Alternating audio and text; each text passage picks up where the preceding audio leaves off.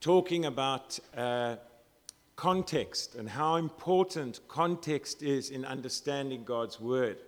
And uh, looking at the context in which Jesus taught and uh, the, the, the first people that would have heard that teaching. Please excuse me, I've got a bit of a, a frog this morning which I can't seem to get rid of. Um, and uh, so I'm not going to go into that now, but what I want to do is just look at uh, probably the best known of Jesus' parables, which follows the reading that we've just had. In fact, the whole of Luke chapter 15 is a unit. Uh, and it's a, a, a unit of three stories about something that got lost. And uh, the first story is about a lost sheep. Now, if you've been to Israel, you'll know there's no shortage of sheep in Israel. Uh, but nonetheless, if you lose a sheep, a good shepherd will go and he will find uh, that sheep and he will bring it back to the fold.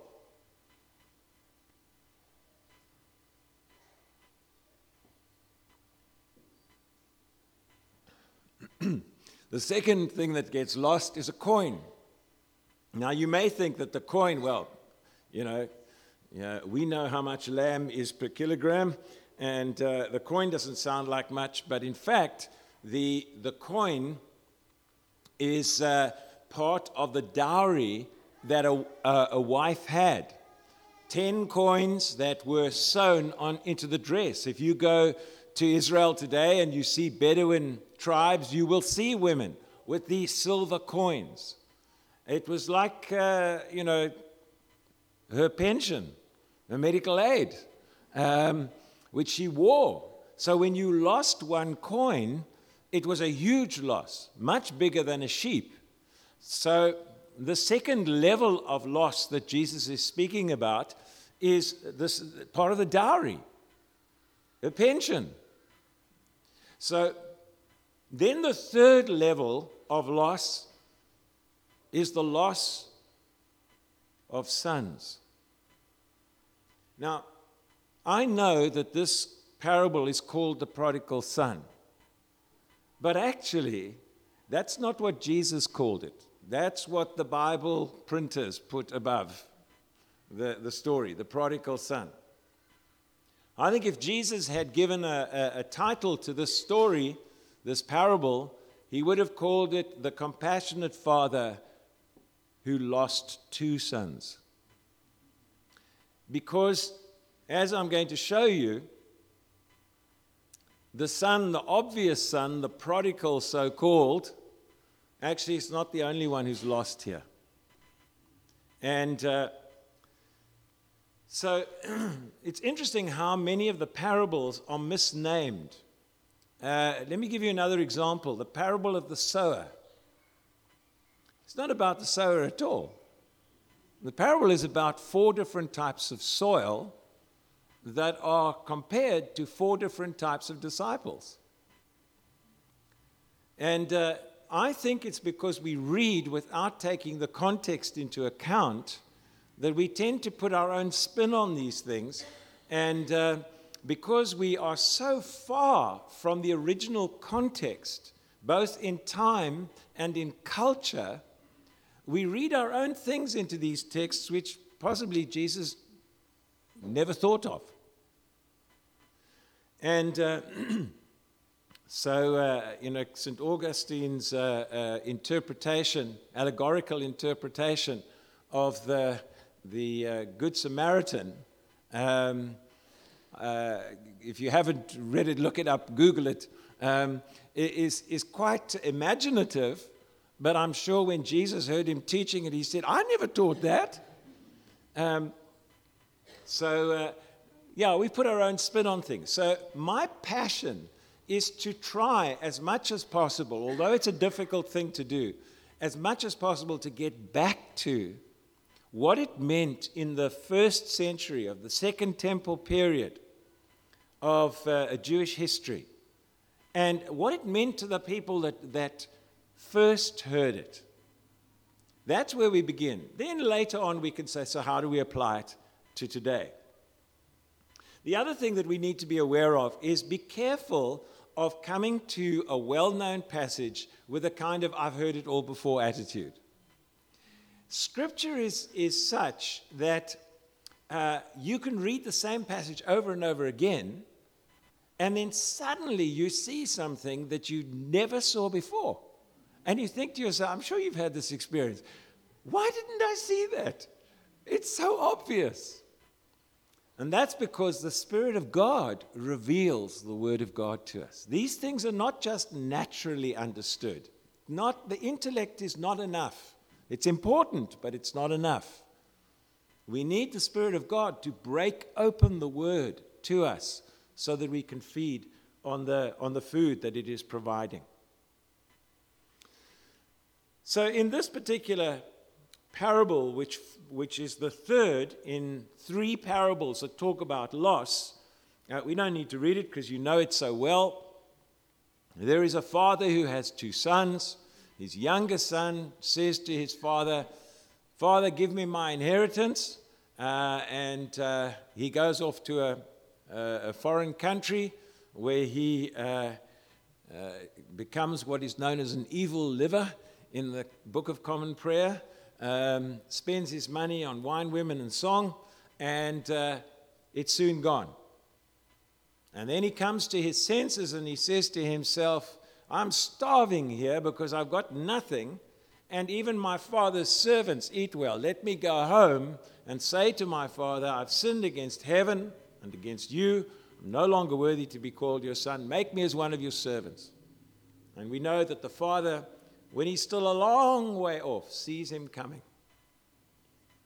That, for me, is the most poignant picture of our God.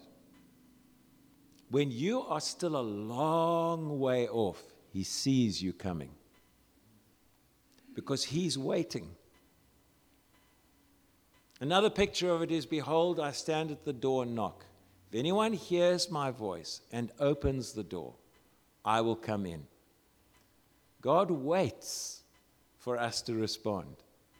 And that's the sign of a true loving father. So, Uh, his father sees him a long way off. He runs to meet him, an undignified thing. You know, um, uh, the way our clothes are, running is not so undignified. But when you wear long robes, to run, you have to reach down between your legs, grab the back part of the robe, pull it up between your legs, and then, you know, you look like an idiot.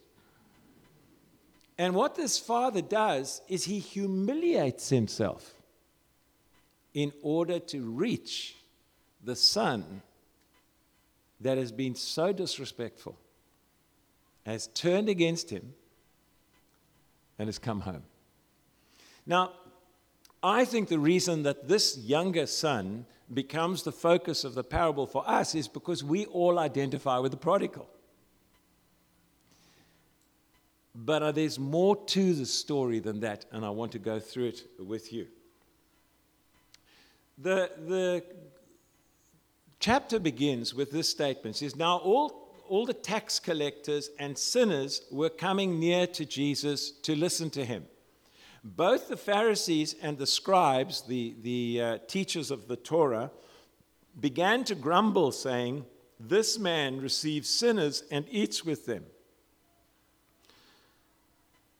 Now, this introduction tells us that Jesus is responding to a concern that you'll find in many of the rabbinic writings and in the intertestamental period, in the book of Sirach and in the, in the book of uh, uh, Tobias. Um, there, there is uh, concern about giving to sinners, about associating with sinners, Gentiles because they lived so differently, the fear was that if you spent too much time with them, you become like them. And so that's where this, this, this sentiment comes from. Why is he spending his time with people that could actually be a bad influence on him? Bad company corrupts good morals. That's what Paul writes. So uh, it was a commonly held belief. But Jesus tells three stories about being lost to illustrate why it is that he's with these people. It's not a polemic against the Pharisees or Pharisaism in general. So when Jesus is critical of the Pharisees, it's usually of particular Pharisees who were hypocrites. And as I said yesterday, it's like the Christian church. It's full of hypocrites, but there's always room for some more. Okay? Because we're all hypocrites. At some level, we're all hypocrites. Okay? And uh, once we can acknowledge that, that we're not consistent, we can do something about it. But as, soon, as long as we are not prepared to acknowledge it, it remains in place. So, so when Jesus criticizes the Pharisees, uh, if you read the Talmud, the rabbinic writings, you will see that the Pharisees say exactly the same thing about themselves. So Jesus isn't making it up. He's probably reflecting to them what they were saying about themselves anyway. And the interesting thing is, of all the, the parties of Judaism at the time, the Zealots, the Essenes, the Sadducees, the Pharisees is the group that Jesus keeps relating to. Why? Because they were the charismatics of the day. They were the evangelicals of the day. They said, Bible is important. The Sadducees said, You can't obey the Bible and there's no afterlife, so what's the point? Come to the temple and we'll take your taxes. The, the Zealots said, Our problem is not, uh, is not God, our problem is the Romans. Let's get rid of the Romans. The Essenes said, You're all a problem, we're going off into the desert to live on our own. so Jesus picks the Pharisees as the group that he constantly interacts with, which tells me something about the potential that Jesus saw in this group of people. Isn't it sad that the word Pharisee in the, in the dictionary has come to mean hypocrite? Um, which is actually more about our prejudice and uh, ignorance than it is about that group of people. So uh, let's redeem the Pharisees in our own minds for, uh, um, for our own good. So, this, the, the story deals with two types of people, and these types of people can be found universally, not just amongst the Pharisees. You can find them anywhere. Uh, and the way Jesus deals with this is brilliant. He creates a story about a family drama. Now, you know that the word family and the word drama go together very easily. We all have them. Uh, every family has one, you know. Uh, so he, he chooses something that is familiar to everyone. And uh, in this particular instance, uh, he, he chooses the scene between a father and his sons. The young son speaks to his father in a way that clearly he doesn't honor his father. And secondly, is like a death wish. I want my inheritance now. In other words, Dad, to, to me, you're as good as dead.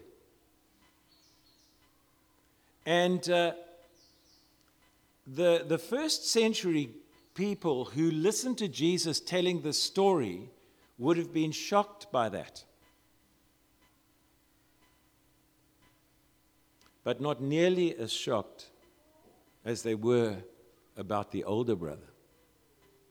You see, if you read the, the text clearly, you, you'll see that in, in Luke 15, verse 12, it says that the younger of them said to his father, Father, give me the share of the estate that falls to me. So he, the father, divided his wealth between them. In other words, the older got his share as well, but he said nothing.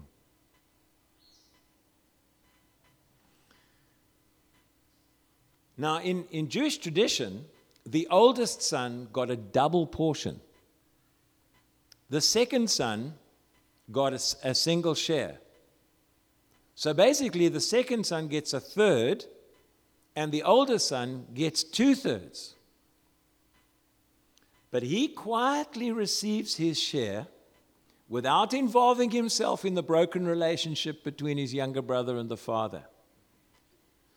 Now, Jesus is brilliant when he tells these stories of role reversal. What you expect is not what happens.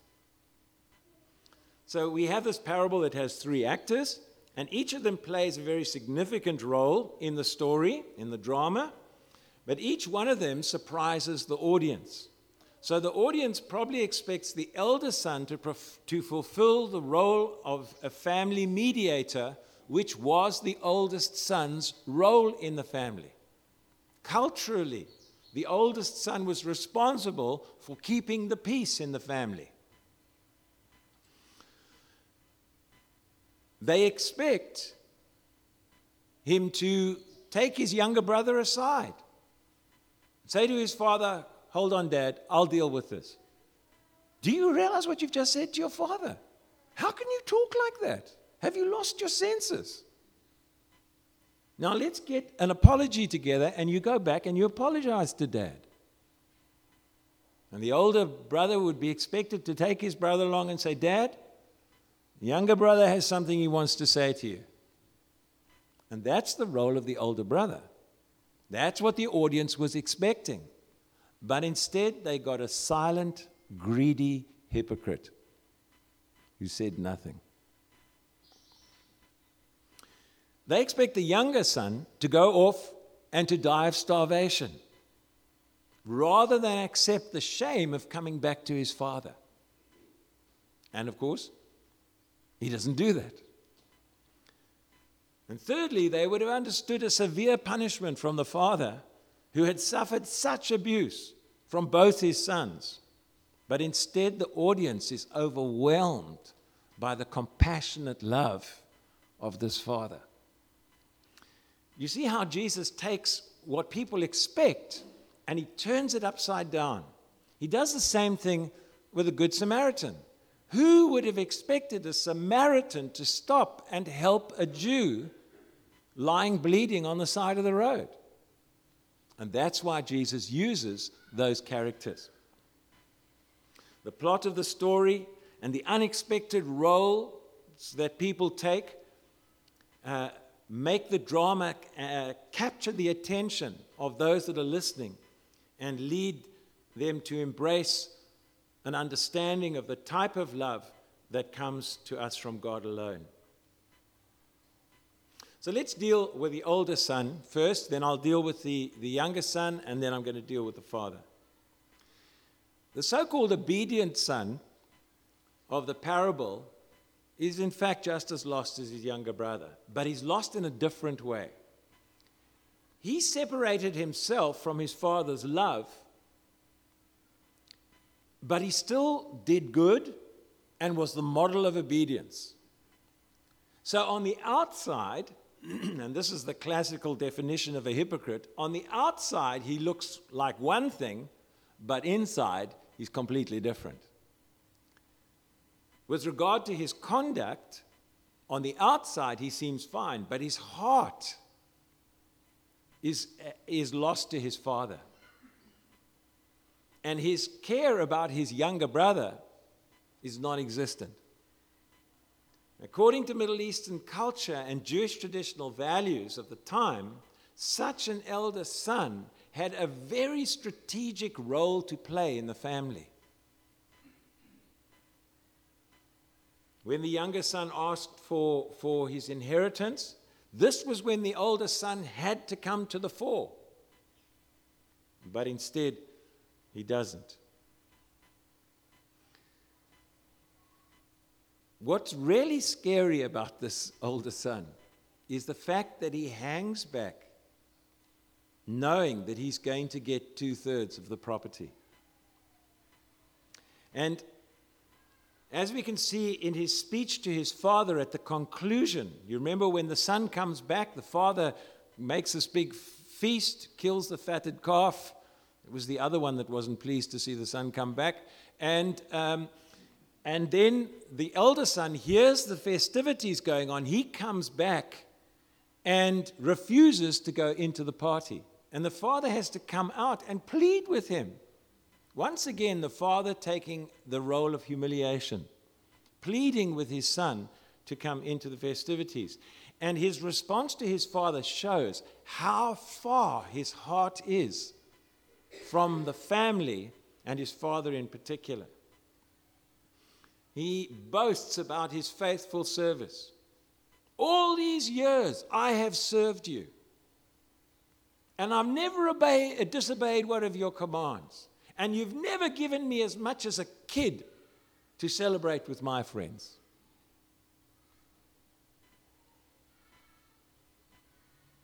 It's also clear from the way that he talks to his father. He has no respect for his father.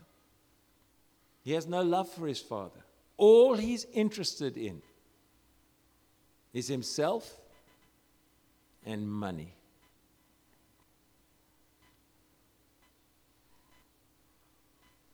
Instead of being the family mediator, he's a greedy opportunist. The broken relationships are clear in the older son's speech to his father in the courtyard. He doesn't address his father with a title of honor.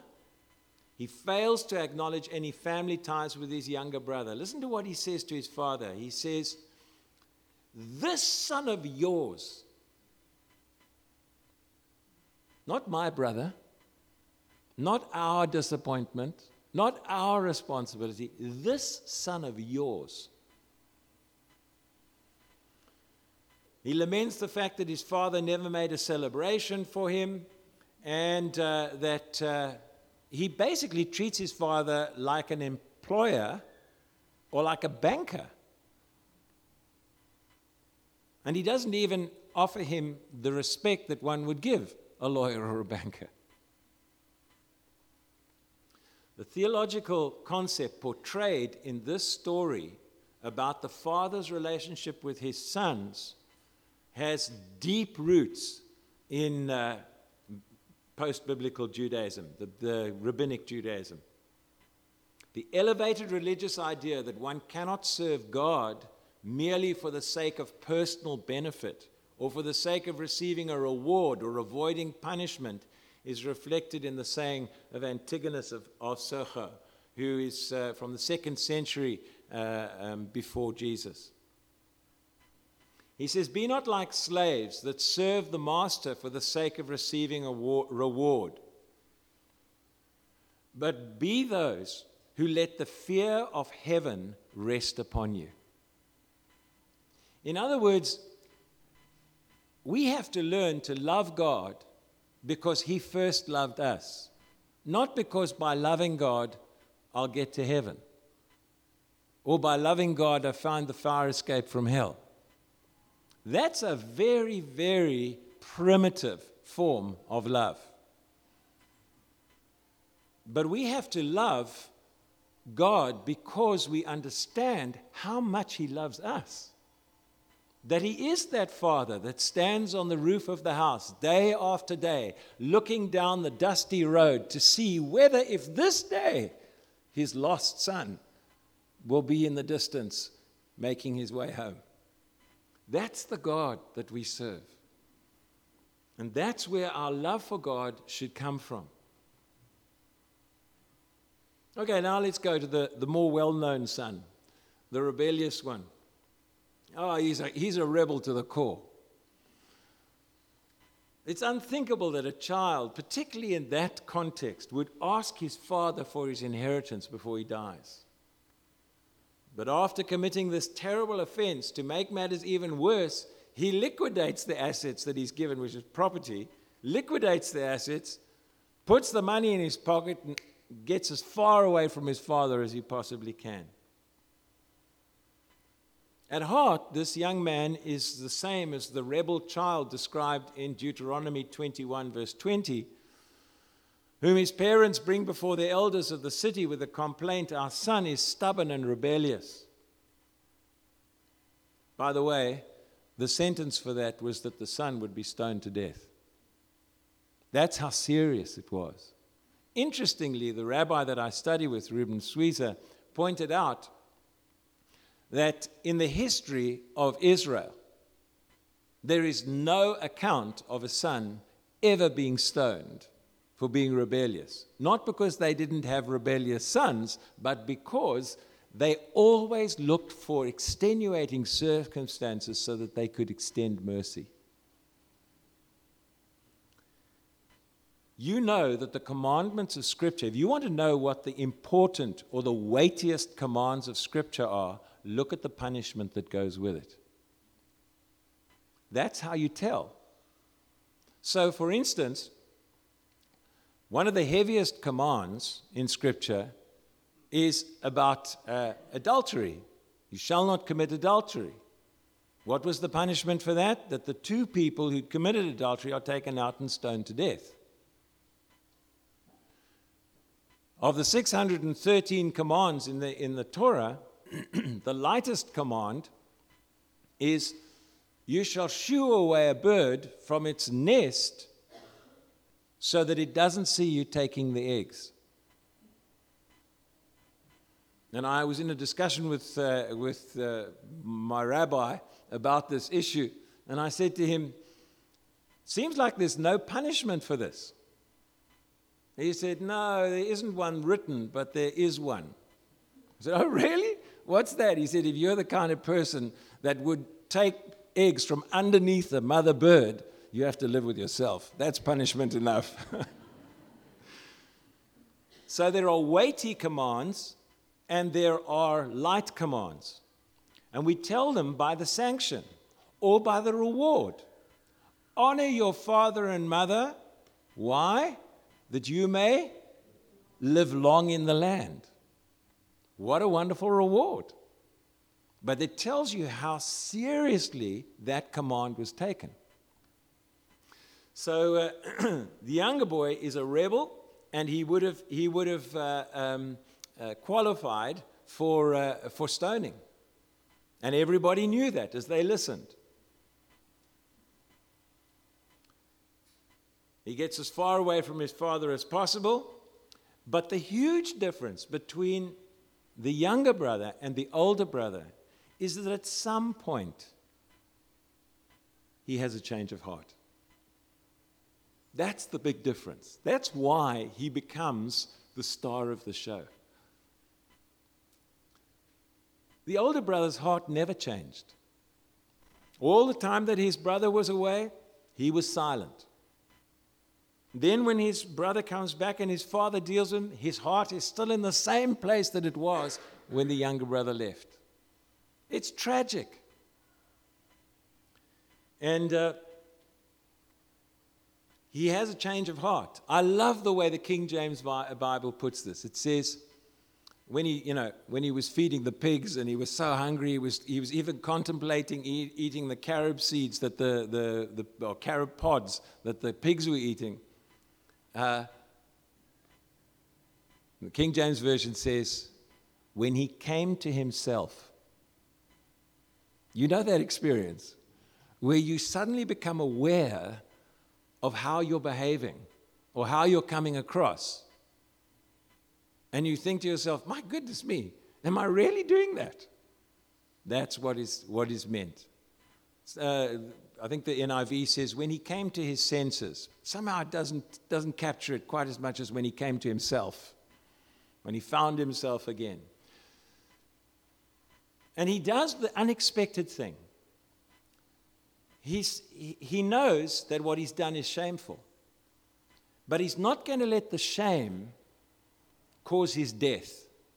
So he gets up and he has this little rehearsed speech. I'll go back to my father and I'll say to my father, Father, I've sinned against heaven and against you. I'm no longer worthy to be called your son. Make me as one of your hired servants. Now, this is a very interesting thing because at this moment he's become very religious. How do I know that? By the words that he uses. You see, in, in Israel, in the time of Jesus, people avoided using the name of God because the name of God is holy. And of course, using the name of God, you were always in danger of using the Lord's name in vain. So they would use terms like the name, Hashem, or Hashamayim, the heavens. So when he says, I've sinned against heaven, he's being very religious. He's avoiding using God's name, but he's saying, actually saying, I've sinned against God and I've sinned against you. I'm no longer worthy to be called your son. He knows he doesn't have an inheritance left because he spent it. So all he can do is go back as a servant. And uh, that's the great thing about the younger son. What he did was shameful, but he walked through the shame in order to find reconciliation with his father. And we have done that with our Heavenly Father. We've walked through the shame of the sin that we've committed, of our poor track record, and we've come empty handed. Remember the, the, the words of the, the wonderful hymn Nothing in my hand I bring, simply to thy cross I cling. That's all we've got. When you come and receive communion, empty hands. That's all we've got. But our Father is always ready to receive us. Such is the love of, love of God. Okay, so that brings me on to the compassionate Father. The major role in this parable, by the way, is played by the Father. He, he is the, the common denominator between everything. And uh, he is the one who acts in the most unexpected way of all. Everyone is expecting him to punish. Now, you know, uh, I've been in the ministry long enough to know that, that in our culture, a punishing God is a very real character. And people kind of have this. I, I, I once was driving back from church. I'd been to a, a, meeting at church. I live very close to the church. Was driving back along the main road in Cape Town, and there was a roadblock. Now, I know what you're thinking. We, we hadn't had a, a protracted communion service, it wasn't that. I didn't have my license with me. I was wearing my dog collar. The shame. So, uh, anyway, this guy says to me, Can I see your license? I said, I'm terribly sorry, I haven't got my license with me. So he said, Well, uh, there's a 250 Rand fine. I said, Yeah, sure. So he started writing out the ticket. And you know what he said to me? He said to me, Am I going to be punished for doing this?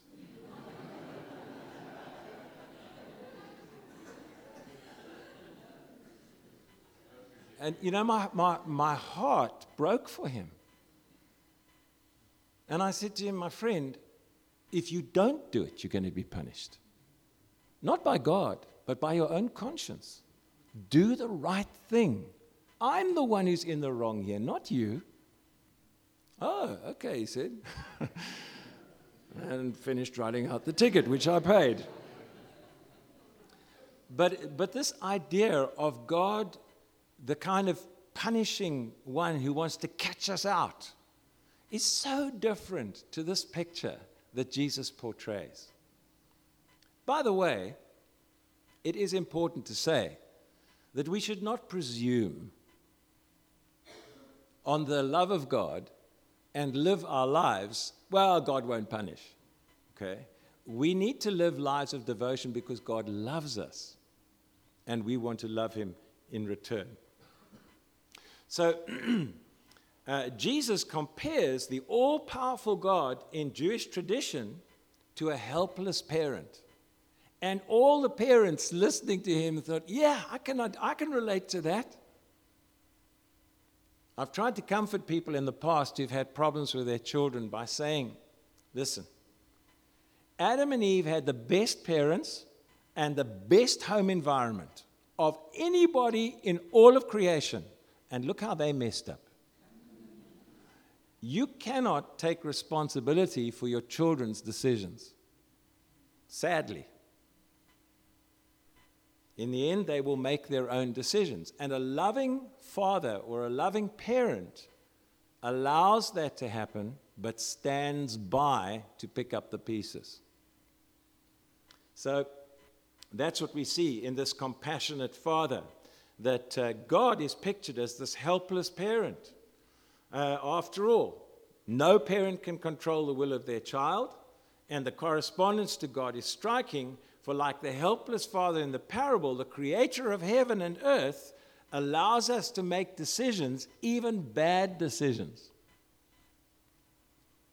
The good news is that though you may have made bad decisions, you can always go back to your father. Now, I want to read a rabbinic parable because we have this attitude that everything Jesus said was brand new. That he was like inventing something new all the time. Actually, what Jesus was doing, most of what he did, I would, I would estimate at least 80% of what Jesus teaches was well known teaching in his day. It wasn't new. And uh, I want to read this, uh, uh, this uh, uh, parable uh, that is told by Rabbi Meir, uh, and this would date to just after the time of Jesus. He says, To what can this matter be compared? To the son of a king who took to evil ways. The king sent a tutor to him who appealed to him, saying, Repent, my son. The son, however, sent the tutor back to his father with this message how can I have the effrontery to return? I am ashamed to come before you. Thereupon his father sent back word My son, is a son ever ashamed to return to his father? And is it not to your father that you will be returning? Thus the Holy One, blessed be he, sent Jeremiah the prophet to Israel when they sinned and said to them, Go say to my children, Return where do I learn this? It is said, Go and proclaim these words, Jeremiah 3, verse 12. Israel asked Jeremiah, How can we have the effrontery to return to God? How do we know this? It is said, Let us lie down in our shame and let our confusion cover us. Jeremiah 3, verse 25. But God sent them word, My children, if you return, will you not be returning to your father? How do we know this? For I am a father to Israel, Jeremiah 31, verse 9. So, what this rabbi did was he took verses from Jeremiah and he built a story and then related each element of the story to the verses in Jeremiah. But the interesting thing is, the story is almost identical to the story of the father and the rebellious son. So, what I'm trying to say to you is that what Jesus is doing is reinforcing ideas that were already there. He's not making it up as he goes along. The final thing that I want to say about this uh, parable is how the story ends or doesn't end. Have you noticed? The story concludes with the interaction between the father and, the, and his older son in the courtyard of the house. The festivities are going on inside, and uh, the son is refusing to come to the festivities. and so the father goes out to try and reason with him. Uh, he began entreating him. Verse 29 But he answered and said to his father, Look, for so many years I've been serving you, and I have never neglected a command of yours, and yet you never even given me a kid that I might make merry with my friends. But when this son of yours came, who has devoured your wealth with harlots, and killed a, you've killed a fatted calf for him. And he said to him, My child, you have always been with me, and all that is mine is yours. There you see, he had his double portion. And the father actually owned nothing now, the son owned it all. But we had to make merry and rejoice, for this brother of yours was dead and has begun to live, was lost and has been found. And so the older brother said, The story stops. Why? This is a technique that Jesus often uses. The story comes to a point and then stops because you have to finish the story for yourself. If I was the older brother, I would have said. it's a brilliant way of teaching because none of us likes an unfinished story. So we learn from the older brother, who most of us would, would identify with, I think, that in fact he can put things right. He can change his attitude. He can go in and welcome his younger brother back, just for the sake of the fact that he's come back. He can honor his father, but the ball is in his court, just as the ball is in your court and my court. That's how God teaches us. And uh, it takes a bit of work, takes a bit of reflection, but we can actually fathom the meaning of these parables if we're prepared to do the background work. I want to say a prayer uh, before I leave the, the pulpit. Father, I want to thank you, first of all, that you really are the compassionate Father.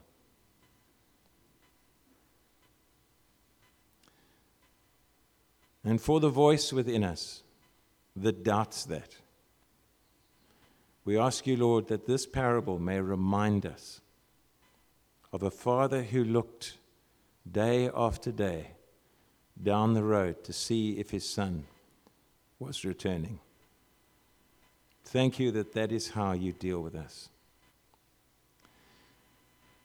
But Lord, we also learn from the older son that it's easy to harden our hearts to resist your love, to turn away from you, to go our own way. And so, Lord, in our own lives, we want to finish this parable. We want to be reconciled to you.